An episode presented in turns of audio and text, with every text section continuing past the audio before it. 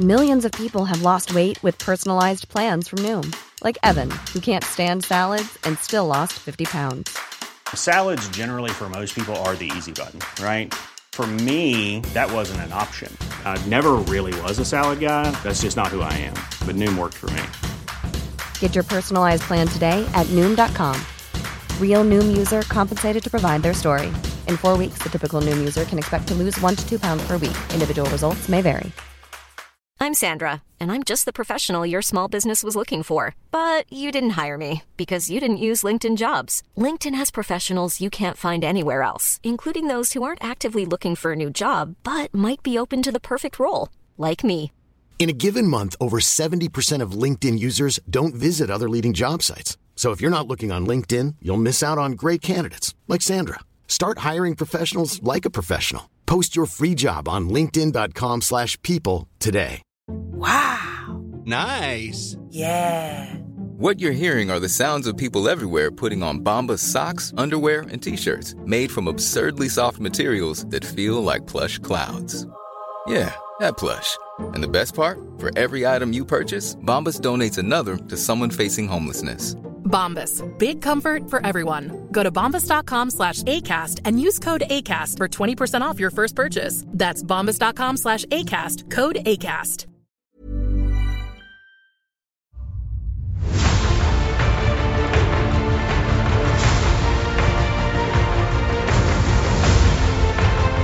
Hello, everybody, and welcome to the Blizzard Watch podcast, where we watch me put on a lot of different outfits on my night elf, uh, and occasionally do other things as well, like you know talk about Blizzard and its games. I guess if that's what you want, fine, you do that. Uh, with me this week is my fantastic co-host Anne Stickney. And how you doing? I feel like if Blizzard released a mobile game that was basically just a dress up game, I would be playing that for like the next five years. And, what have I done to you ever in your life that you would suggest this? I'll never sleep. I'll never have any time to do anything with my life. I'll just be, I hey mean, Matt, we gotta. I'm just I saying, at some con- dress up my point, at some point, Animal Crossing Pocket Pocket Camp is going to lose its appeal, and maybe I need a backup. And I feel like, you know, I'm terrified that this is actually something they're going to do because you know they're working on mobile stuff. And I'm absolutely terrified they'll either come up with Pokemon Go, but World of Warcraft, or. The, oh, if they did that, I would be so lost. I'd just be like, okay, sorry, bye. I'm going to be hunting battle pets for like now until the rest of eternity. The most terrifying part would be trying to figure out what part of Azeroth they map to my area. Mm. So, like, you know, where am I? Where where is this part of the world considered to be? Where Well, you part know, of the am I in reason the Pokemon Go works so well is because it's like it's taking maps and um, points of interest that were already marked from another game that Niantic was doing called Ingress. So oh, like please, God, don't talk about Ingress. My wife will hear you. Okay, so they ported all of that over though, and all of that information and the maps and everything that were established in that game. That's what Pokemon Go uses as its template for the Pokestops and things. So I don't know what Blizzard would do to do something similar. Although I don't think that they'd like try and do a direct copy. But like I said, um, Yeah. yeah, I would. I would I would play a dress up game just to play a dress up game. I'm just saying.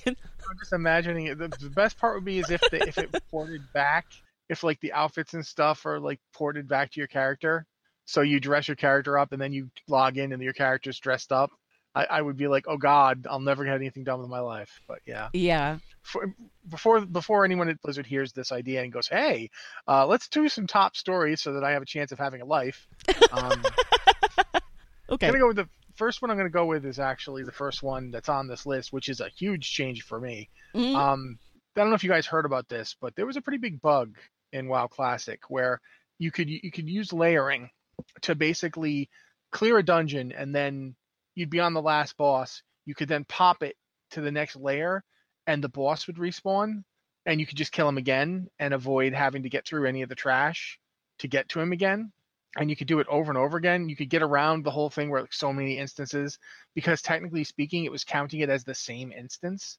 So the instance limit was completely gone too. So people could literally just farm this one boss over and over and over again without having to clear to him at all. For like rare spawns and things like that. So like if you wanted the flute off of Hearth Singer or something like that, you could just like st- camp at his spawn point and hop layers to kill him over and over and over and over again.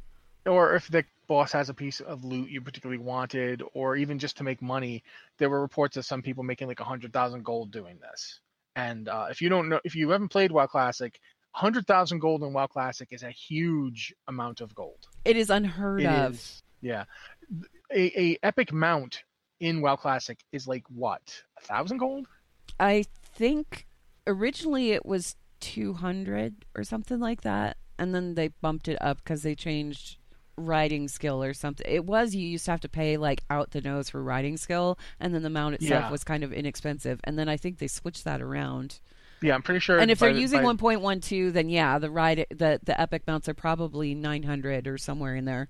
So that that's the biggest expenditure you're gonna likely to make, and it's that it's like it's around a thousand gold. So a hundred thousand gold is an enormous amount of money for WoW Classic. It, it's it's server economy ruining for for for people to be able to do. Uh, and so Blizzard, you know, figured out how to stop it. They they they hotfixed it. They're also suspending people who who abused it. And there's been some controversy about this, but I I gotta say, I feel like going to play WoW Classic in the first place, where it's a game about playing the game the way it used to be. It's it's trying to be a faithful recreation of the old game, and then cheating. It's like, why did you do that? Why go through the the whole point of this game is to have the old experience, and then you deliberately circumvented it to make yourself money and get items. That's that's not the whole point of this. The whole point of this is to have that experience. Then you just went around it for no reason. I mean, obviously the reason was to get that stuff. There I don't was um was it Kaivax? I think it was Kaivax who like posted more about um what was going on with it or maybe it was Lore. Uh one of the blues, one of the blues posted more about it because there were a bunch of people who were like, "It's just a creative use of game mechanics," da-da-da-da-da. and they're like, "No, there's there's a distinct difference here, and the difference is you find a bug, and it's a game breaking bug, and you go, oh, this is something I shouldn't be doing, and you report it and you stop doing the thing. Um, and there's also like when you're talking about game mechanics and that kind of thing, it's it's like accidentally doing something that doesn't seem out of place at all and getting a result that seems like oh this is this works. This is the way things are supposed to be. There's a difference between that and deliberately doing something that breaks how the game operates and using it to farm things for your own personal ga- like these people Yeah, knew they were doing something wrong. They knew they were doing something wrong. This wasn't a creative use of game mechanics. You're never supposed to farm bosses like that ever. And you had to do a very specific set of things that were weird to make this happen. I don't know Yeah. what those things were but that's what they were saying. They were like it was Yeah. it was an out of the ordinary thing that you had to do to make this occur and these And like, people one thing- knew yeah, that you know one thing if they did it once, you know, you, you you do that random thing, it works, it spawns the boss again. You're not sure what's going on, you kill the boss again, and then you're like, what was that? And then you you do the weird thing, and then it boss again. At that point, you know what you're doing now. You know that you're that you're doing it. You're making him respawn. He's dropping loot. If you just start killing him over and over again, now you know what you're doing. It's not like you did it one time, said oopsie, and reported it to Blizzard. You're deliberately farming this and not reporting it because obviously, why would you report it if you're farming it? You know, it's I gotta say the the idea that it's just creative game game mechanics or the idea that it's well it's Blizzard's fault for leaving the bug in. It's like guys, come on. That's like No. if your parents your parents get mad at you for you know you drive the car, you wreck the car, your parents get mad at you and you go it's your fault for letting me take the car or it's your fault for letting me have a cell phone that I was talking on while I was driving the car. No, man not how it works. And it's certainly not going to work on Blizzard. They're not going to be like, "Oh, you're right, totally. That was our, our bad." No, they're they're going to suspend you. They're or like when take- you're 14 and you take the car for a joyride and wreck it even though you don't have a driver's license but you say it's your parents fault because they left the car keys on the counter yeah, no you know from the moment you pick up those keys that you're doing something wrong and bad and if you don't you're an idiot yeah, and with this one too, the other thing is, is Blizzard is absolutely capable of just going and taking everything you got away. They have records of all the stuff you do in the game. They know where you got all those items. They know where you got all that money. They can take it, all of it. They they have no problem. They have it's completely within their their purview to do that. They have absolutely down to the wire. They know everything you've got. Then they can. I don't think that they said what they were going to do to these players. I don't No. think they've said But I'm like saying they can do Mhm. practically anything, and there's really you can't be surprised. I feel like I feel like you ban them from classic. You're done. You aren't playing with the spirit of classic in mind. You don't need to be there. You're done. yeah, And I mean, maybe not like a permanent ban, maybe like a six month ban. And if they really want to play again in six months, they can. But uh, yeah, you don't mess with something as fragile as a new economy that's just being built on these servers because they haven't been out that long. They haven't been out that long at all. Honestly, the economy thing that kind of leads into one of the other stories, though, I guess, doesn't it? Um, the gold selling thing, yeah, absolutely does. If you want to go take the lead on it because you mentioned it, Guess what? You're supposed to say what? what Gold sellers are a thing again. Gasp. the gas. I I produced this email. I know that. I um I can't say that I'm surprised. Oh no, I'm not. I'm not at all. I No had hoped that Blizzard would have a way to kind of prevent this and they do. It's called the WoW token, but they haven't incorporated that into Classic. Uh, that's that's the reason why you don't really see uh, gold sellers anymore. Is the Yeah. token kind of effectively killed it? I knew they were coming back the second they announced WoW Classic. I knew they'd be gold sellers again Yeah. because that that's the, the the way they got rid of them was to create the WoW token and to make gold something you could you could do through them. Yeah. So yeah, I knew it the second the second they announced WoW Classic. I knew we were gonna see And the weird part is like this long. we're getting we're we're getting like comment spam on our website, which we haven't seen since like the old website, really. Yeah, no, it's it's Um, amazing. It's it, it is like a th- a time machine has opened up and taken me back to 2009. you buy cat six hundred SK. Yeah, I'm like, what is what? SK? Oh my god! How old am I? What is happening? No, it's it's. I mean, okay, we aren't getting the floating corpses, so that's good. But the thing is, is like we're still getting the spam, and I, I, I would have thought that they would have had more in place to kind of prevent this, and they do sort of, but not really, because there are still people out there who are farming like mad again, and they're probably super happy that they can do this for money again, and yeah, it it's a thing. It's a thing that came with the old game. So on the one hand, I'm like, oh, the gold sellers are back because that's part yeah, of the. it's part of the experience. You know? On the other hand, it, it's it's a nuisance. It absolutely is a nuisance. It's a nuisance for any website that has anything remotely to do with World of Warcraft because Well, they will come into the play. comments and they will spam and they will come into the game and they will spam there and they yeah, it's weird that they're like plus, I mean, already do you remember like trying to do something, let's say in Tyr's Hand Mm-hmm. back in the day, and Oh, you we couldn't used to- get it done? Yeah, we used to use um Tyr's Hand was that's where we used to farm gold farmers. Uh yeah, exactly. we we That's what you end up having to do. You When have I was end in- up having to kill them. uh during classic uh when I was playing my horde character I was in a PvP guild, so we mostly did battlegrounds and stuff. But every now and again, to blow off some st- steam, we would go do this thing that we called gold farmer farming, which was basically we would go into Tyr's hand, we would find a night elf, just one, that was repeatedly killing scarlets or whatever, and we would kill them. Like we would flag, we would deliberately flag because if we flagged, they wanted to kill us.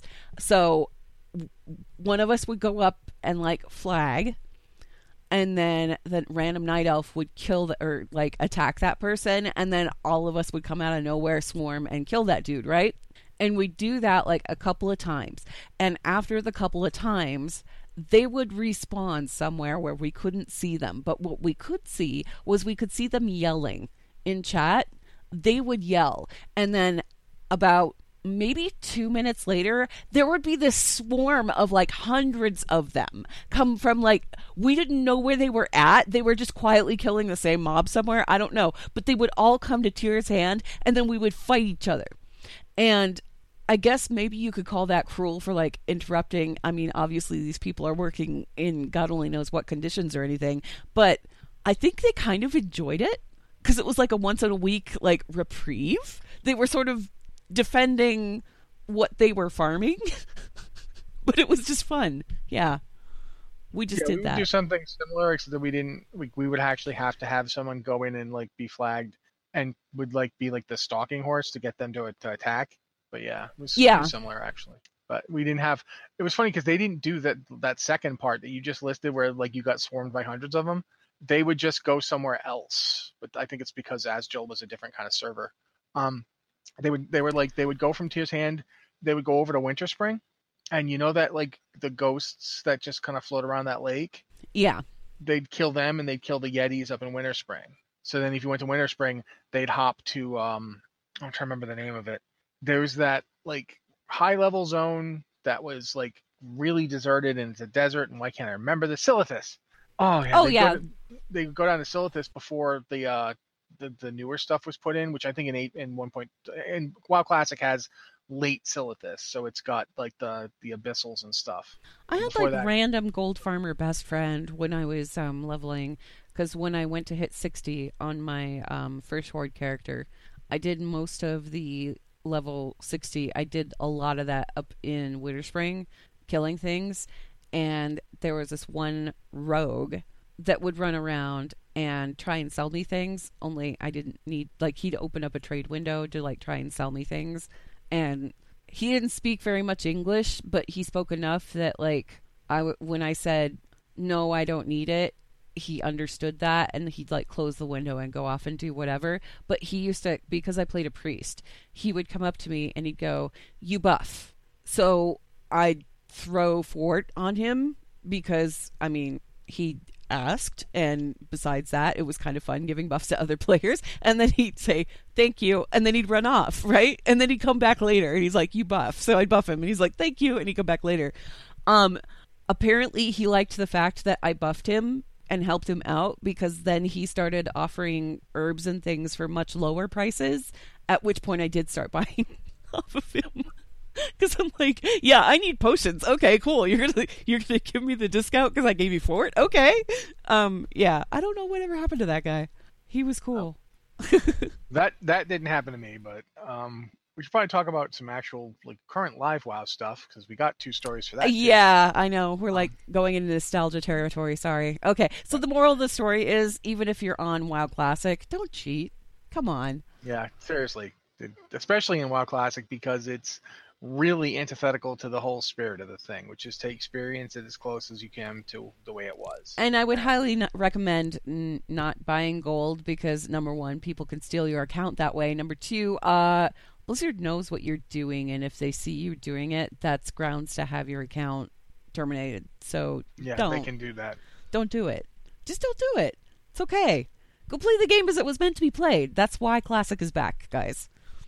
Okay. So anyway, um, the next thing to talk about is that the black market auction house is getting a whole bunch of new transmog stuff um, and other things that you can get, uh, including stuff like remember the tusks of Mannoroth that dropped off of uh, her, I think it was her, it was originally heroic and then became mythic Garage. Um, yeah. those are dropping again. Um, there's a whole bunch of other stuff from that raid and from other raids and Legion too. Um, there's the one that got me, however, is from Ordos. Uh, everything Ordos drops is now going to be at the on the black market auction house. Yep. So um, that's important to me for a very specific reason, which is my shoulders, uh, which have never dropped for me. And if you were watching the pre-show as we recorded this, they didn't drop this time either. Um, I was trying to manifest it, but it just didn't work. Sorry. Nope. Uh, as long as Steve Dan user exists, those shoulders will not drop. I know you're doing this to me, Steve. Uh, but no, seriously, uh, it, it's pretty cool. I think it's actually really cool that they're expanding the black market auction house and putting more stuff on it. Um, it hasn't really gotten a major update in a while, has it? I don't. I can't remember the last time it got updated. I okay when they moved it to when they moved it in Legion when they moved it from Draenor to the Rogue Hall. I remember seeing some new stuff on it, but not not a substantial amount because mostly the stuff that you saw, like the rare things that you saw, it was still like cataclysm mounts and things like that. You know what I mean? They didn't have anything much Yeah. beyond that. I don't remember only seeing any warlords mounts on it. They might have been Yeah. in the loot table, but I don't remember seeing any on it. So yeah, this is kind of a substantial update. Yeah, and it's it's like I said, it's pretty much everything Ordos drop. So if you've been trying to get something off Ordos, uh, at least now you know you can you can drop what's going to be a ridiculous amount of money. I, I have my hat already, but I'm really kind of um, secretly delighted that my name is going to be showing up on the black market auction house. Thanks, guys. Thanks. Yep. cool. Uh, I'm sure there'll be even more paladins telling me that they got my shoulders. So yeah, that's gonna be great. It's gonna be great. It's great. Just great. Great. Great. Great. yeah, but uh, the other thing is, is like they're also putting in the weapon enchants from uh, Winter's Veil and the Midsummer Fire Festival, so people who weren't able to get their hands on those can Yeah. actually get those, which is great is- because they were kind of a cool thing. random. Yeah, they Yeah. were a random drop, and then they're also adding uh the Grand Black War Mammoth, the one from Archavon's Vault, like all the way back in Wrath of the Lich King. That one's Oh yeah, being added. Yeah, the yeah, that one's being that one's being added as well, and I'm like, I'm cool with that. I I farmed the heck out of that thing, and the thing is, is like most of these things, I will continue farming the heck out of them if I want them, just because I enjoy the process of farming. But I don't mind that it's going on the black market auction house. I think that's okay. Uh, I wish Yeah, that they I would mean- put the tiger back in the game because I would farm that. I would continue. I wouldn't. I wouldn't pay for it. I would continue farming it from now until the end of time until it I'm dropped. actually surprised that that mount isn't on the auction house. Which one? The the the Zulian Tiger. It is. I'm actually really surprised. It's it's it is. Yeah, it is. I didn't know that it was. Okay, yeah, it is. It's it's you don't see it pop up very often, and when you do see it pop up, it usually sells for like the max amount. Um, so like I haven't bought it there or anything like that, but it is available on there. It's just that I wish that they would also add it back to the loot tables in game because when given a choice between paying a lot of gold for something on the black market auction house, even if it's like, you know, the max bid that you could possibly put in or whatever, or farming for eternity, I will always choose the farming thing because it gives me something to do. I don't know. And I'm weird that way. I am admittedly weird that way. So, I've I don't even. I'll be honest. I don't even look very often at the black market auction house. The only time I was even tempted was when they had the uh the Nax 40 items were on it, oh, yes. and that's that was the only time that I even looked. Otherwise, I just I don't. I'm not a big gold making person. Like when I play WoW, I play WoW to kill stuff, and the transmog is a big part of it, and doing raids and stuff with friends is a big part of it. But I'm not big on. Oh, I need to ha- just make as much gold as possible so I can have it in case someday they put my shoulders on this auction house. It was just not a way I think. So I don't have a ton of gold at any given time. I, I usually have like most people I know have it like between 300,000 and 3 million gold, and I've got like 30,000. Uh, and- Yeah, I've got like about a million and a half, I think, but that's just on one character. Like over all of my characters, it's probably like two. yeah. and That's most most people I know do uh, do that kind of thing. Yeah, I I, don't. am- I don't not. do a lot of farming or anything like that. I just it's that's the gold that I have. You know, um, there was a point where I was checking the black market auction house because it was in the Rogue Order Hall. So I got like a couple of pets that I couldn't couldn't get to drop. Um, I got a couple of pets off of there because I sniped them. They were real cheap, but that's the only thing I bought off of the black market auction house. I don't think I bought anything else off of it that I can recall. I've bid on a couple of like transmog pieces, but they went way out of what I wanted to pay. Yeah, big ticket items tend to go for a lot. Yeah. BMH. But uh, we should probably talk about the uh, last thing for our news for the week. The patch 8.2.5 um, update notes went live this week. Finally, we now know. Yeah, we don't know when it's coming out. They haven't actually given us a date yet. But we now know, for instance, that the the harvester mount, the honey, I want to say the honeydew harvester, I can't remember its name. The the bee, the bee mount. We now know. Yeah, the it's coming in honeyback 8.2. harvester. Honey- yes. Honeyback harvester, yeah. That's coming in 8.2.5. We we already knew about the Worgen and Goblin models, but that's been confirmed. They're coming in.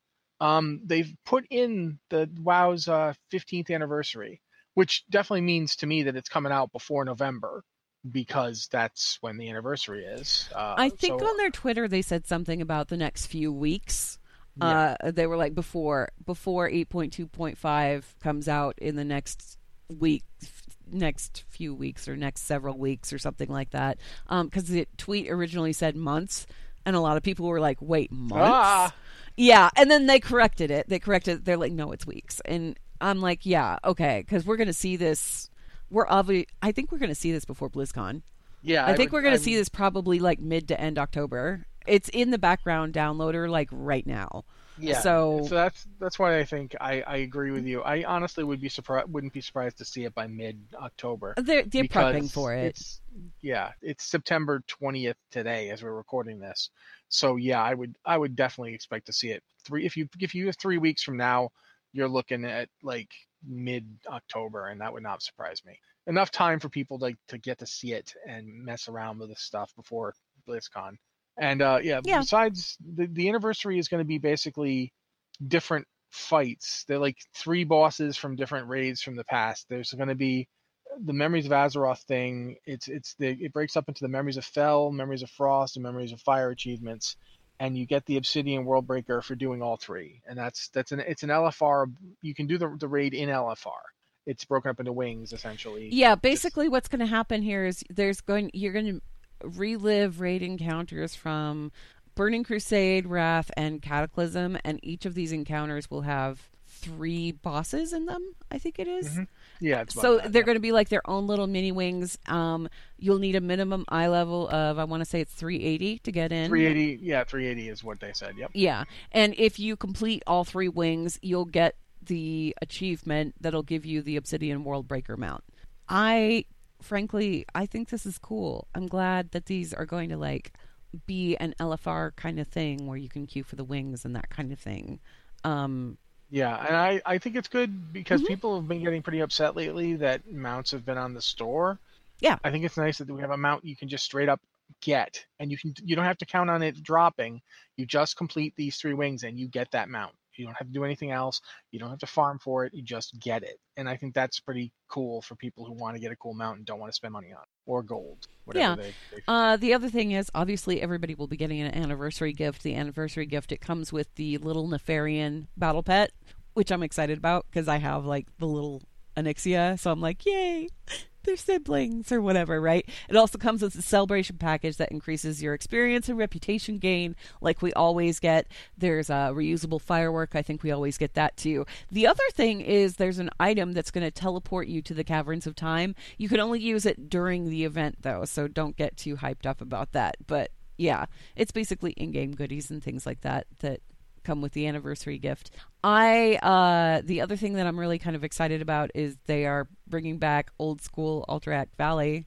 So the whole Korrak's revenge kind of thing. It's it's a throwback battleground that's inspired by the earliest days of Alterac Valley. It's not an exact replica because they don't want people playing matches that are like what like 3 or 4 days long.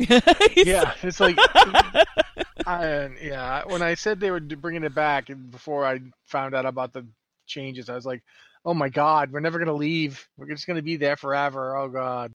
Yeah, you can still. You can Nobody's going to have time for the raids because there's still going to be an Alterac Valley. Yeah, They're going to get to the end of the event and they won't be able to shut it down because people will still be in Alterac Valley. pick a winner, guys, because we're not stopping.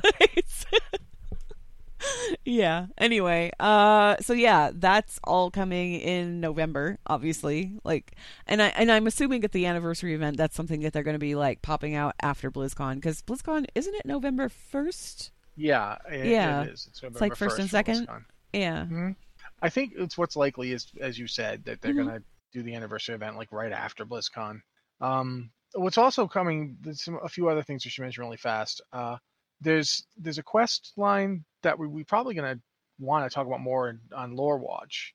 Yeah. But we, there's a quest line that involves Wrathion and the uh, Heart of Azeroth. I'm so happy. Yeah, that's that's going in. That's that's probably going to lead into 8.3. We already know that the the war campaign's ending in 8.2.5. We don't know exactly how, but we know that it's ending. Um, we know about recruiter It's being already. touted as the final chapter of the war campaign. Yeah, what does that mean? I don't know. No Uh, idea. It hasn't yeah. even been on the PTR, you guys. That's the crazy Yeah. part. It's not. It's we we just do not know what's happening. Um, but recruit-a-friend, we already talked about that last week. It's still pretty much the same. Party sync seems to be coming in separate from from the uh, recruit-a-friend. They made it sound like party sync was was part of recruit-a-friend, but now it seems like it's coming in regardless. Like you, you get it even if you're not using recruit-a-friend, and that's interesting. Uh, we had talked about how we thought that's something they should do. Um, Yeah. the way the way party sync's working, it drops your level to the highest level that can do the content of your lowest level, like the, the lowest level person you're grouped with. I'm kind So- of annoyed about that. The thing is, is that I get why they're doing it because all that content scales now anyway. So rather than scale you to the exact level of your friend, they're just scaling you into a bracket, and that bracket, the, the content would scale to that anyway.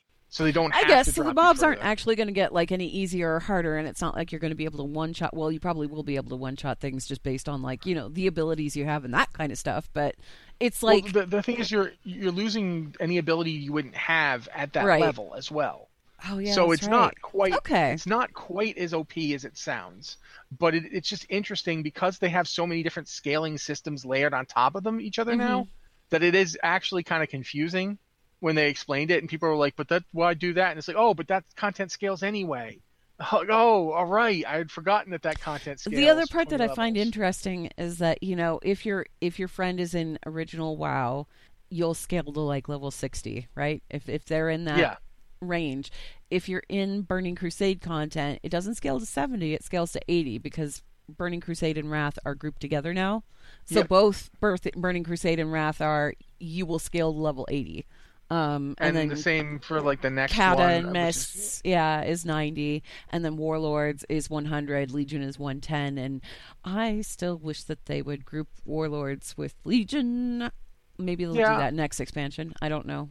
It's interesting that they haven't yet. But yeah, because between the two, I would rather go play the Legion content, honestly. But yeah, it's okay. I, get it. I've had enough time away from Warlords that I don't have any problem doing it. It's just, but yeah, I get what you're saying. But the the point of being is that it's available to everybody, not just um, if you're doing recruit-a-friend. At least that's the way it seems to be from this. Uh, if it turns out that that's not, then we'll find out. But other than that, I'm trying to think. You know, They're also much- um, relaxing level of restrictions in general so that lower level players can queue for instanced content like battlegrounds and dungeons in their level range, and then higher level players can actually join them by having their le- level scaled down, which I think is pretty cool. Um, Yeah. The other thing that I thought was really, really awesome, and I want them to do more stuff like this, and it's just this little note. It's this little note in between everything else in the 8.2.5 stuff. On the in the Lunar Festival next year, you're going to be able to do a quest chain to help someone complete the rite of the moon and and help them uh, bless their staff of moonflowers. And in return, this druid is going to enchant your flower crowns, the ones you get from the Lunar Festival, so that they never die and you can transmog them year round. I like this a lot because they have been a lot of this holiday content has been restricted so that you can only transmog to it during the holiday. Um, one of the notable exceptions with this was the Crown of the Fire Festival because that came out like before transmog was even a thing, and you could just wear it all year round, didn't matter. Um, and you could transmog when they did come out with transmog. You could transmog to it whenever, didn't matter. Um, and a lot of people were like, well, why can't we do that with the flower crowns and stuff? I like this. I like the fact that they're making it a quest and something that you can unlock. It adds something new to the holiday. And let's face it, the holiday hasn't had a lot of new stuff added to it in forever. And I wish that they do this for all the holidays. I'd be totally cool with that. I don't know. yeah, definitely. At least I think it's definitely a good idea to make the holidays stuff more appealing. Because it's like, in the, why would I spend all this time grinding up all this currency for this holiday to buy this thing and then it goes in the bank, you know, and I can't use it. So what's the point? Why did I bother? It goes in the bank or it goes in the wardrobe, and then I forget about it for like the next 12 months. It's, I mean, come on. Why not make it something that's useful? And I love that they're doing it via a quest chain. Like, it's something you can unlock via a quest chain because that's Yeah, new holiday care- content. Yeah, and if you care enough to do it, then why shouldn't you get to do it? You know, if you don't care enough, then eh, don't complain when you don't get to do it. You know, if you if you're not willing to at least spend the time doing the content, then you're not going to have the the unlocked, you know, the the the flower crowns. And if you do, then great. So yeah, I think it's I think it's a pretty good approach in the future, and I would like to see them use it more often. Um, also, we should probably mention really fast: uh, Firelands is going on the time walking raid schedule. Oh yeah, yeah, it's being added. Hooray! I guess if you like doing Firelands raids, I Yeah. I have fond memories of the Firelands. I just remember a lot of screaming. Oh, I remember. Um, do you remember when we had the paladin that accidentally pulled the Mhm. Firebird Yep. because he put down a mushroom chair to sit Yep. in? It Uh-huh. wasn't. It wasn't that he sat in the chair. It was the presence of the mushroom chair itself. Like he put it down, and suddenly everybody was in that in that raid was really angry with him. Um, oh yeah. yeah, that was fantastic. I, I also remember trying to do the achievement and just hearing, uh, you know, you know who I'm talking about. Just his voice, like Droning. Yes. Just losing any semblance of human emotion as the encounter spiraled further and further down the drain. He was never mad. He was always just really disappointed. Anyway, Yep. Alrighty, so that's pretty much it for top stories. Uh, which means we'll move on to do some emails. Uh, got a reasonable amount of emails, and we've got about 20 minutes, so we'll see how many we get through. Uh, if you have an email for the show, um, please send it to podcast at blizzardwatch.com with the subject line podcast or Blizzard Watch so we know it's for the show, or you can hit us up on our Discord server. There's a patrons Q and podcast questions channel, and we we look in there for questions as well for both the podcast and the queue if you're interested in that over on Blizzard Watch. So Ian's going to read them for us, so go ahead, Ian, whenever you want to. I'm actually going to jump to the second email here because I think this one's kind of fascinating. This one's from Emil- Emulin, who's a Draenei mage on Farstriders, who says, Greetings, watchers on the Warcraft. So, playing Classic has led me to make an observation, and I'm wondering if you guys feel the same. In Classic, and also thinking back to when I first started playing during Wrath, the world feels bigger and more important than our characters.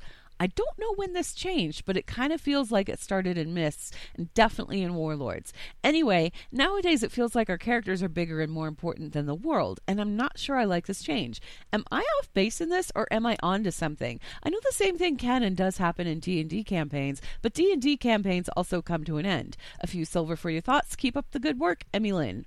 What do you think, Rossi? Uh, I felt more important than the world when I beat Illidan. And then I went and stopped Kil'jaeden from walking through the Sunwell and, and destroying Azeroth. So I think it's different for everybody. Uh, I definitely think there is a certain amount of feeling like you've gone from I'm hanging out in uh, like next to an abbey in Northshire trying to get these wolves to stop bothering people to I've stopped an elemental god from walking forth onto the world and setting it on fire. I think that's a progression that happens, uh, and I think when you've done it enough times, I think it was, I think it was Wrath when I realized that I had I had Hand of A'dal was my title. I had it over my head at the time, Yeah. and the guy's like, and some of those who have been named Hands of A'dal have shown up, and I'm like, yeah, I'm right here, man. What you want? You want me to go stop some zombie dudes, right? Yeah, okay, gotcha. and Bol and Bolvar's like, it's you. Thank God you're here, name. I mean, he said my name. you know I remember you from Stormwind. Yeah. like, ah, you're here to help again as you did that time ago. I'm like, Bolvar's talking to me, man. And that's, I, I get some players do bring this up. I've seen this brought up multiple times. I've seen it in the queue. I've seen it just in on Twitter. There's some players who really don't like that idea that now, now they know who you are. Like when you go to, like you're playing Battle for Azeroth, I go to Stormwind and the king talks to me. He's like, ah, it's you, hero. You know, like we just have casual chats. yeah, like like Anduin, Anduin Wrynn and I are on a chatty basis. Like like I am, and I I like that. I like thinking that I'm like Rexxar. Like remember when you played Warcraft three and you Oh. played the Rexxar campaign? Oh yeah. Rexxar has become is the champion of the Horde. He goes in and Thrall talks to him like a buddy. And it's not that Rexxar and Thrall spend all their time together or go like they don't go shopping together or what have you. But I mean they might. You know, they both have the same taste in weapons at this point. They both like axes. But nevertheless, it, it's that you are important to the world. Rexxar is important. You know, Rexxar is the guy who's going to save the Horde here. He's gone in and he's done so much stuff. you yeah, know? and you have too. You know, your character. If you look at the stuff, if you're playing at level 120, even if you didn't, even if you started this character, like say in Legion, or in the case of the character I'm literally playing as we stream this, uh, this this Night Elf warrior of mine, I, I I created her just before the opening of Legion and leveled her through the Legion invasions that led into Legion. So sh- she hadn't done a lot of stuff before that, but during that leveling process, she fought off an army of demons and then you know did all that stuff throughout Legion to to to hold off the Legion and stop Azeroth from being destroyed by Sargeras. So she does kind of have a, a reason to be, you know, they should know who I am. So I don't mind it, but I do understand that for some players, they don't want to be the great big hero that everybody knows. They want to be just somebody. And I, my first character, my my human warrior, I thought of him as just somebody. Like I knew he, he was from Lordaeron originally. He escaped from Brill when when it became plagued. He went south to Stormwind and just kind of took a job as a mercenary because there wasn't anything else for him to do, and that was him. And that was all everything he did. And I played him right up to like uh I at least into like into like into Wrath. I played him, and he that was him the whole time. He was just taking jobs. That was how I thought of it. And so I get it. If that's how you want to think of your character, if you want your character to have a smaller scale, you don't you're not comfortable with the the story being about your character as the the, the high priest or the archmage. Like that's Legion, that was Legion all over. You were that important. I think about it, your character was the X, you know, you know, the battle the battle lord, or I forget what the paladin one was called, but it's like the high lord yeah. You know, uh, what was in the rogue the Rogue, even the rogue order hall? You weren't like the the grand high poobah of rogues, but you were a member of this like secret cabal of rogues that were like controlling the destiny Yeah. of the world. Yeah. You were a big deal. And if They they not, put you on par with like Valeera and you know, like you were Garona, yeah. yeah, yeah, it's like Valeera, Valeera, Garona, Matthias Shaw, you. Yeah.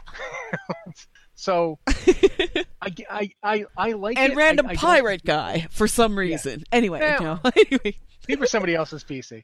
Uh, but like seriously though, I, I do I do think there's something to be said for the smaller scale story, and that is the WoW Classic experience does kind of feel for most of the leveling of it. You do definitely feel like just one uh, one character in this great big world. But I think by the end of of, of the original game, I mean think about it. By the time you got done doing the raids, you went from one of 40 people going in to, to stop Ragnaros, who is the the Lord of Fire, and then you go to confront like the, the most powerful black dragon currently available twice because you fight two of of Nefarian's kids, and no one knows where you know not Neltharion's kids. No one knows where Neltharian is, so th- those are the two most powerful members of the Black Dragon Fleet. You fight both of them. Uh, you then go to stop a god. An In- old in god, but a god an old god. nonetheless. Yeah, and then you for an encore, you go to Zul'Gurub and you fight another god. Um, again, you know, Hakkar is he's a god. That's what he is. Um, and then after that, for the fi- finale of everything you do in this expansion, you go and, f- and face the most powerful members of the Scourge, including Kel'Thuzad himself. So Basically, of like that- the right hand of the Lich King, you know. Yeah. by the end of level 60, if you do all the raid content available to you, now and keep in mind there's plenty of dungeon content too that's also pretty impressive. You do you fight like Worms Halak and so forth. There's lots of dungeon stuff. If by the end of all that you're level 60 and you do all that content, people know who you are. You're the guy who stopped X. You're the woman who did Y. And that's just part of the game. And it's always going to be part of the game. But it's definitely hard to go back to that feeling of just being a cog when you're level 90 going through Pandaria and you've already done all this stuff. Canonically, you may well have stopped the world from dying like eight times at this point. Um, you do the end of, of Cataclysm, you've you've kept everything from ending.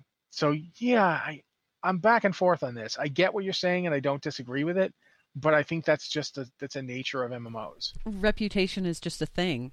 I think that for me, when it started feeling smaller, was when the raids went from 40 people to like, what was it? 20, 25 and 10. 25 and 10.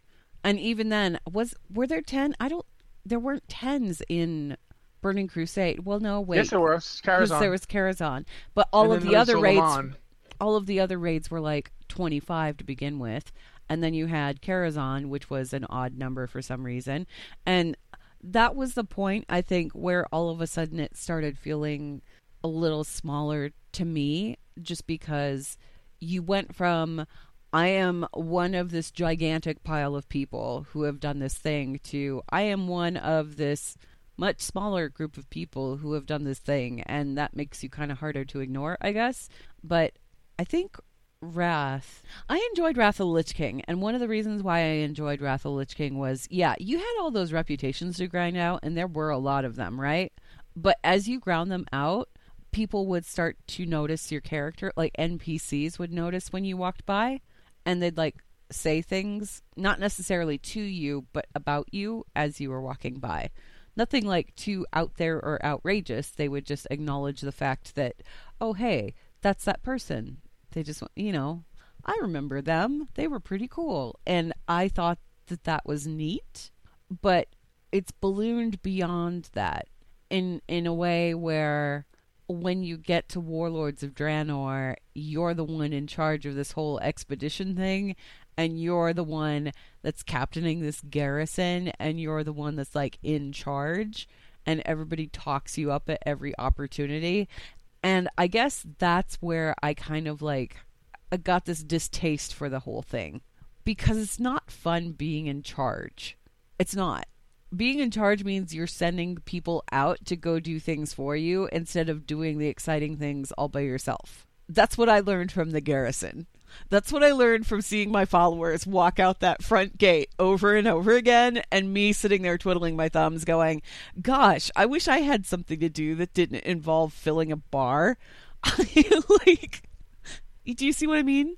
I don't yeah, know. I understand it. I didn't do as much with garrisons as other people did, so that might be one of the reasons why it didn't really affect me. Uh, yeah, like, well, I didn't have much else to do because I wasn't in a raid guild at the time or anything. So that was it. Like that was Yeah, just it. And at that point, I don't know. I just I've kind of like I liked Legion because Legion seemed to kind of pull it back a little bit. Yeah, you were the High Lord or you were the member of this council or whatever, right? But it wasn't about oh, you're the head of like everything. It was, hey, you're a pretty high to do person in this group of people that do the same things that you do, right? To me, See, that the problem I had there is I played Mhm. a warrior. yeah, and, and you were not- canonically there was just me and a bunch of Vrykul. I yeah, you were you know. you were Odyn's favorite Pokemon, and Yeah, I'm sorry so- about that, but like You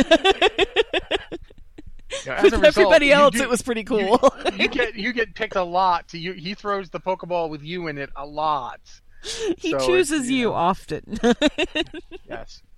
but Uh, yeah, but- it, it it it felt a little bit more intimate, I guess, than it did in Warlords because you were with a bunch of people, but they were all people who were like they, they did the same things that you did. So it there was a camaraderie there, I guess. I don't know. It felt a little better. Battle for Azeroth is just I I don't know. I like it because you're you don't feel like you're you're the top man or anything like that. When Shandris Feathermoon gives me a quest, I know Shandris Feathermoon is the Yeah. most important person in that area. Yeah. And I am okay with this. and you are working with people who are like big names canonically, you know, and you know that those people outrank you like on a substantial level. And that I'm cool with that. Um I'm cool with not being the top dog in charge. I don't mind being on a first name basis with like, you know, Anduin Wrynn or uh, or whoever, right? But I, I don't know. I kind of like the whole semi anonymity thing. I liked I liked it better as it was back in Wrath, where it wasn't people talking directly to you and asking you to do these extraordinary things. It was just if you walked by, they might whisper about you and you'd hear it and you'd be like, "Yeah, that's me. That's cool." But they wouldn't like expect anything of you, I guess. It's that expectation that's kind of like, "Eh, I don't know. I could do without it." And maybe that's just me. You got anything else to add? Nah. Okay. Uh, let's go ahead and go to another email here. Do, do, do. Uh, we'll just go to the next one down the list here. This is from Weaverly, who's a Void Elf monk on Proudmoore, who says, Battle for Azeroth has kept me incredibly engaged so far in both story and gameplay. One aspect of the expansion that's not often discussed is how visually stunning this journey has been. From expansive cities with hidden details behind the smallest of columns to a mesmerizing pond where I find myself sitting lost in thought, these artists deserve much more celebration for their work. With that in mind, what settings, places, and visual details have left you awestruck this expansion and deserve shoutouts? Dazar'alor. Yeah? I don't and I don't play Horde very much. Um, I'm a mostly Alliance, but I first off, all three of the Horde zones are fascinatingly well designed. They're in their own way beautiful. Um, and Dazar'alor is gorgeous, and it's different than anything else we've ever had in WoW.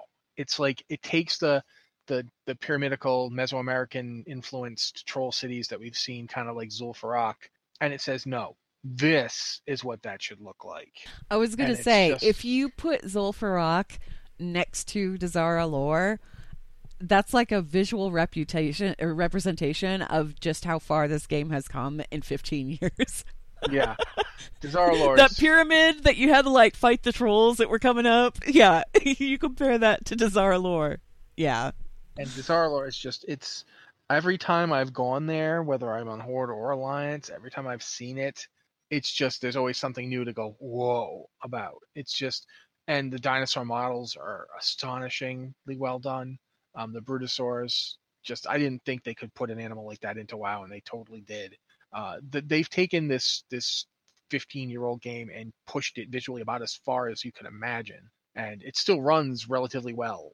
Uh, Dazar'alor is just, oh my my god!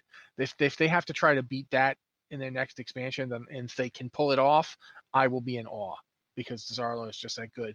Boralus is good. I don't have anything against Boralus. I think Boralus is a fine city, but visually it's just predictable. It looks like See, you'd and for me, it to look. I love Boralus on a level that I haven't loved any Alliance city in a long time because it feels like okay. I really, really love Suramar last last expansion. I thought Suramar was amazing because it was just so expansive and there was so much stuff going on. And yes, it was kind of annoying because you had to like hide from people and that kind of thing. At the same time, it felt like a living, breathing city, right?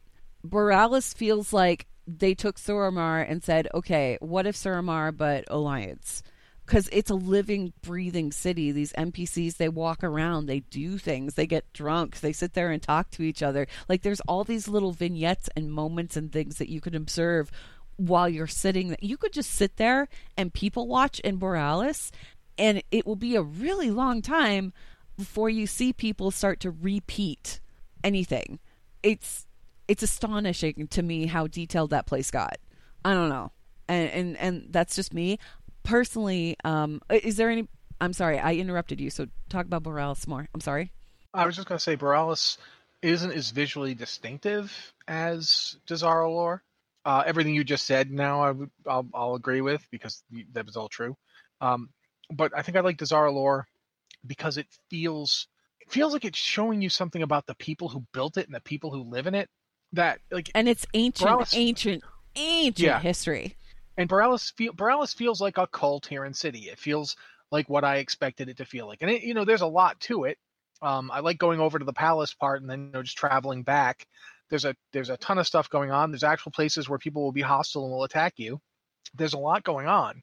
I'm not saying there isn't, but Dazar'alor feels like you. It, it feels like it's saying, no, all this time you have not understood who the trolls are. You've not understood these people. This is who they are. This is who they were.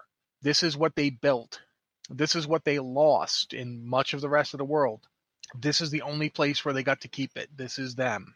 Yeah, and I think that's the thing that people don't realize when they're going through to Zara lore and that uh, you know you have these big monoliths, these gigantic pyramids, all of this like really ornate architecture and everything else. That is like the tiniest, tiniest fraction of what the Troll Empire used to be. Because the Troll Empire used to be the dominating force on the planet. So imagine Dazar'alor, but Kalimdor and Eastern Kingdoms. Like It took- it that took an- scale, you it know? took an, an invasion of the Aqir yeah. to to break this. It took like you know the, the power of an old god going full tilt to to break that empire. And this is the this is the last piece of it. This is the last thing that you know. It just I really think this our lore deserves a ton of attention. There's a lot of other Yeah. stuff. Like, I think I, I've said I've, I haven't talked at all about the alliance zones, which is unfortunate because uh, I think I'm in agreement with somebody who said that Drustvar is the best zone this expansion Oh yeah. and it might be the best zone they've done in three expansions. Um, it might be better than the Legion zones. It might be better than the Warlord zones. Um, it might be better than anything we saw in Pandaria. Uh, I don't think that's really fair once you start going back to Pandaria because those are a long time ago. But it's an amazing zone, and it's but at the same time, I think Nazmir is really good. Um, I think um, oh heck, I can't remember the Zuldazar, the Zuldazar zone around Dazar'alor, really good. Um, these they just and I could say the same. Storm Song is just beautiful. You could I literally could just go to Storm Song and just hang out, just look at it. I mean, maybe the questing isn't as, good- as good in Storm Song as it is in in Drustvar, or um oh bloody heck, I can't remember the name. The the one south of Storm Song. Uh, Tiragarde Sound. Tiragarde Sound. I think those are have better questing overall, but Storm Song is just gorgeous. It's just beautiful to look at. And that's the case for a lot of these zones. There's just a lot of really good stuff. So yeah. Okay, so here's the stuff that I love that um just kind of left me a little bit agog and um I made galleries out of it. There are underwater bars in both zones. There are Tortollan underwater bars, like fully stocked bars with NPCs that are there. Like you can go in underwater and you will be able to breathe underwater. You can buy drinks. There are people there performing. Like it's all underwater, but they're there. Is there any purpose to them? No. There has never been any quests that send you there. There's been never been any there's no achievements that have you go out there or anything. I think there was once upon a time, but it got removed or whatever. They're just there.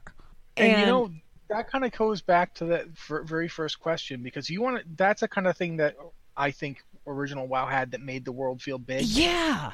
Places that you just had no reason to go. You to. just stumbled in and it was like, what is going on here? oh, well, logically, the turtle crypt. people would have a bar down here. Yeah. There- Or there the crypt, Badlands? yeah, the crypt in the Yeah. Badlands that just had a reference to Conan in it.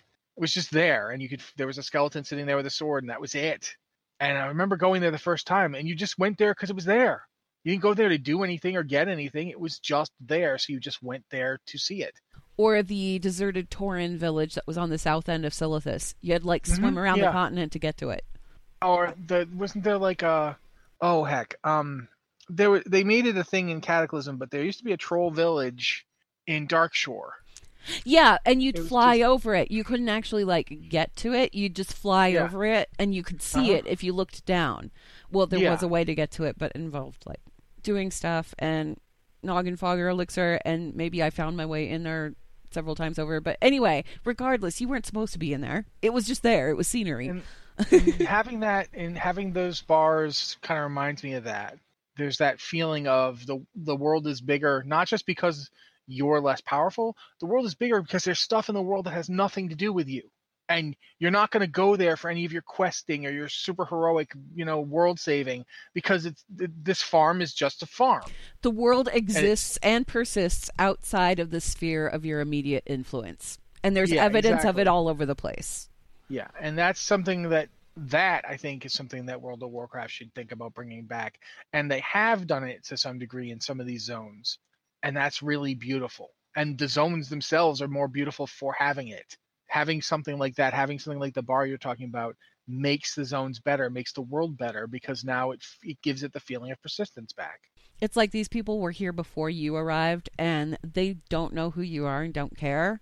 And they will continue doing their thing long after you leave. Mm-hmm. Yeah, uh, It- exactly. yeah, I, I like that kind of thing. That's why I kind of liked the whole thing with Dalaran in Wrath is like they whispered because they saw you and they recognized you, but you aren't affecting them in any way.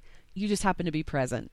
And the fact that you were present for a moment that mattered to them. And then when they go home they'll probably tell their wife or their kid about it. Hey guess who i saw over in dalaran? And then they'll forget about it. And maybe they'll bring it up like at the next family reunion or something. But other than that it's not really important. You know what i mean? It's just kind of cool. It's cool to think about. It's those little things i think about. Do we have time for one more email?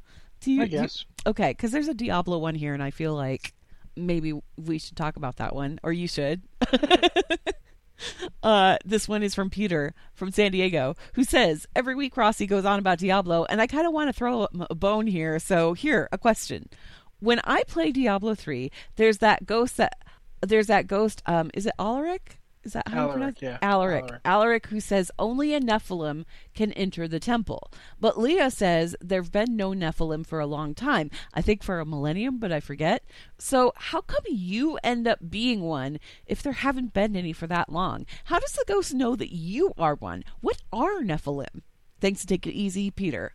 Okay. I'm I'm, I'm, I'm going to let you go here All right. because Uh, yeah, for okay, we're gonna go. We're gonna try and like boil a lot down here because this is a lot. But when Sanctuary, the world of the Diablo games, was created, it was created by using an artifact called the World Stone, and it was a group of angels and demons that stole the World Stone together to create Sanctuary to serve as a sanctuary. They were hiding from the war, the eternal conflict between angels and demons. They were tired of it. They didn't want to do it anymore. They were led by Inarius and Lilith. They were a very powerful angel and a very powerful demoness. And together they created Sanctuary and they led their followers there and they lived in peace and they started to fall in love. And that meant that angels and demons began having children together. when when when an angel and a demon love each other very very much, Yeah. And they th- start making weirdo powerful babies. yeah.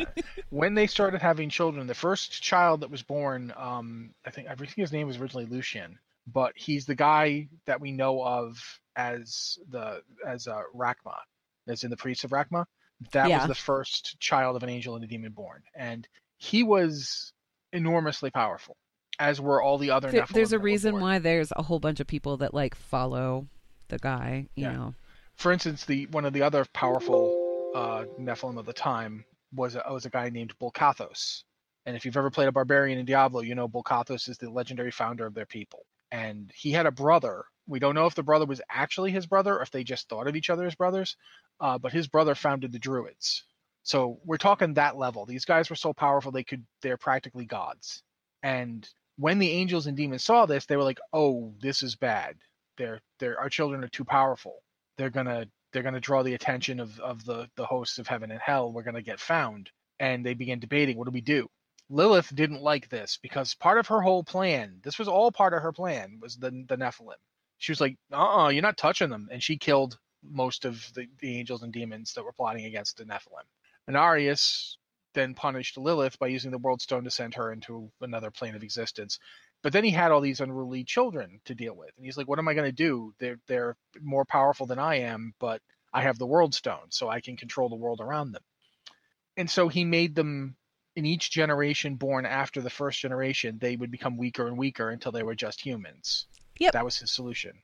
But the World Stone is what was artificially keeping humans as just humans. And so in Diablo 2, when Baal corrupted the World Stone and Tyrael destroyed it, that restriction was lifted. And this has happened before. Yeah, During the Sin War, the, the, the World Stone had was subtly coming out of tune with the world, and Nephalem were being born again. And it took the sacrifice of a, new, of a, a Nephalem named Uldyssian Queldroma to fix it. He went and used all his Nephalem power to adjust the World Stone so that it again made Nephalem not exist for a while. That, that so basically, the events of Diablo 2 are directly responsible for your existence in Diablo Yeah. 3. Now, you were born just another normal human. Your the character you're playing was born just a human. They didn't know that they were a Nephalem. But since the World Stone has been unplugged for about 20 years, as time has passed, the limiter that kept you from achieving your true power isn't there anymore. Yeah, it, it so- wasn't an instantaneous shift. It was like over time. Basically, any human could become a Nephalem if they grew in power enough, but most people don't go around doing heroic things that would enable them to do that. Yeah. But when Alaric when Alaric saw you, he knew you were a Nephalem because you'd already started ripping demons in half with like your weird powers.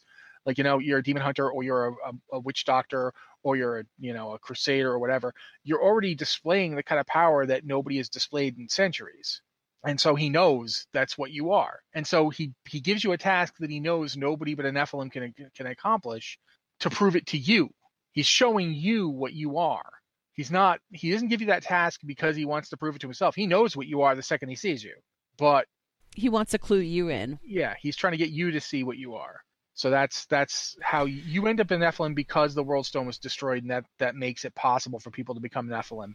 And All incidentally, inc- incidentally, this is why Imperius doesn't like you. It's because you're a really gross, nasty reminder that at one point in time, uh, angels and demons totally did the thing, Yes. and that's inconceivable and really horrible to think about as far as he's concerned.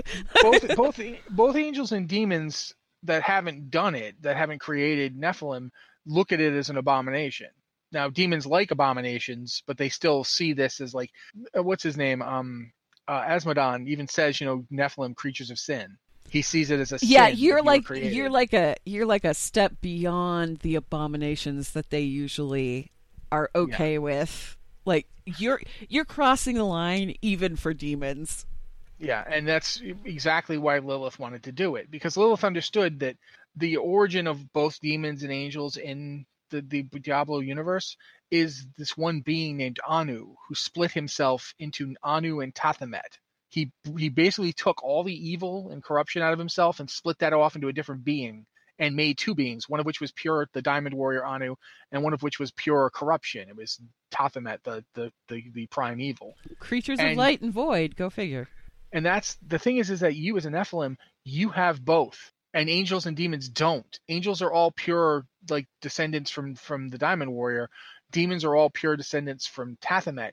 You are the first beings to re to recombine those aspects since the original primordial anu and as a result your potential is far greater but it also means you can be corrupted and swayed and tainted in a way that angels aren't supposed to be able to be and that's why angels really But technically, technically, when you look at that from that standpoint, though, you as a Nephalem are closer to the true purpose of creation at the moment of its existence than the angels Yeah. and the demons ever were.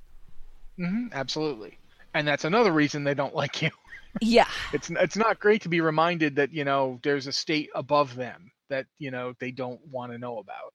But yeah, And so at the end of Reaper of Souls, I mean, Imperius knew what was going on here, but uh, Tyrael started to see it too. yeah, How And powerful these things actually were. in, in terms of how Alaric knew, Alaric was an Nephalem in life. In fact, Alaric was alive when the the World Stone began turning his children and their children into just humans. Yeah. and he tried to make a deal with the demon to fix them because he didn't know any better. He didn't know what was happening, and as a result, him him and all his people died, and he got turned into a ghost. But he sees you the moment he sees you, he recognizes you're already more powerful than the greatest Nephalem he ever knew. He even says it. Your your strength rivals that of our greatest champions, and that's early in the game. You haven't even done half of the stuff you've done. You'll do yet when he says that. So yeah, that's that's how Alaric knew. Alaric knew because he he recognized stuff he'd seen his entire life. I'm wondering if the whole locking up the world stone and and you know like imprisoning things in it and that kind of thing, all the stuff that they did with the world stone before it was destroyed, I'm wondering if that created kind of like an amplification effect when it was destroyed. So like now these things are coming back, but they're coming back stronger than before. I don't, I don't know. That's an interesting thing to think about, but it's not something Blizzard, give us Diablo 4 so we can explore that, please. And thank you. Okay. but I think we'll go ahead and wrap it up there, though, because we are over time a little bit. It's okay. Yep. We were talking about Diablo. It's fine.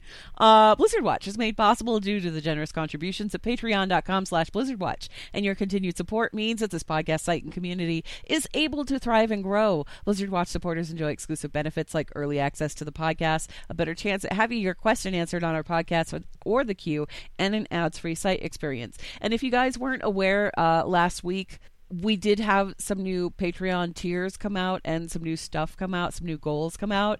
Uh, you guys have qualified with your pledges. We are going to be going with a weekly lore watch, which was if we hit a certain level. I believe there is a secondary level where if we hit it, we will do more of the uh, Dungeons and Dragons streams, which I'm kind of excited about that too.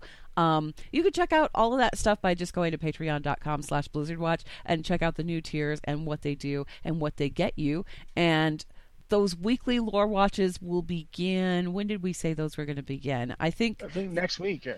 Well, next week we have one coming out on the 23rd, Monday the 23rd. There will be a lore watch, and then the following week, lore watches will be start to be released to RSS on Wednesdays. Wednesday? So yeah, Wednesday. Wednesday, uh, October 2nd is when we'll see like the first of the weekly lore watches come out.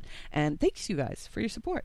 All right, thank you very much, Anne. Uh, again, guys, if you have a question for this show, please send it to podcast at blizzardwatch.com with the subject line podcast or Blizzard Watch, or hit up our Discord server, the Q and podcast patrons questions channel, and you can ask us questions there as well. Thank you guys so much for listening. This has been the Blizzard Watch podcast, and we'll be here next week.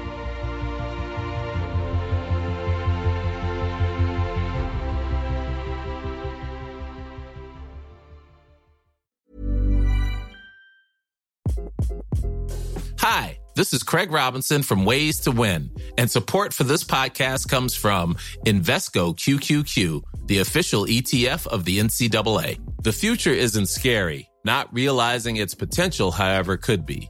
Just like on the recruiting trail, I've seen potential come in many forms as a coach. Learn more at Invesco.com slash QQQ. Let's rethink possibility. Invesco Distributors, Inc. Planning for your next trip? Elevate your travel style with Quince. Quince has all the jet setting essentials you'll want for your next getaway, like European linen, premium luggage options, buttery soft Italian leather bags, and so much more. And is all priced at 50 to 80% less than similar brands. Plus, Quince only works with factories that use safe and ethical manufacturing practices. Pack your bags with high-quality essentials you'll be wearing for vacations to come with Quince. Go to quince.com slash pack for free shipping and 365-day returns. Hi, I'm Daniel, founder of Pretty Litter. Did you know cats tend to hide symptoms of sickness and pain? I learned this the hard way after losing my cat, Gingy. So I created Pretty Litter, a health monitoring litter that helps detect early signs of illness by changing colors, saving you money and potentially your cat's life. Pretty Litter is veterinarian developed, and it's the easiest way to keep tabs on your fur baby's health right at home. Go to prettylitter.com and use code ACAST for 20% off your first order and a free cat toy. Terms and conditions apply. See site for details.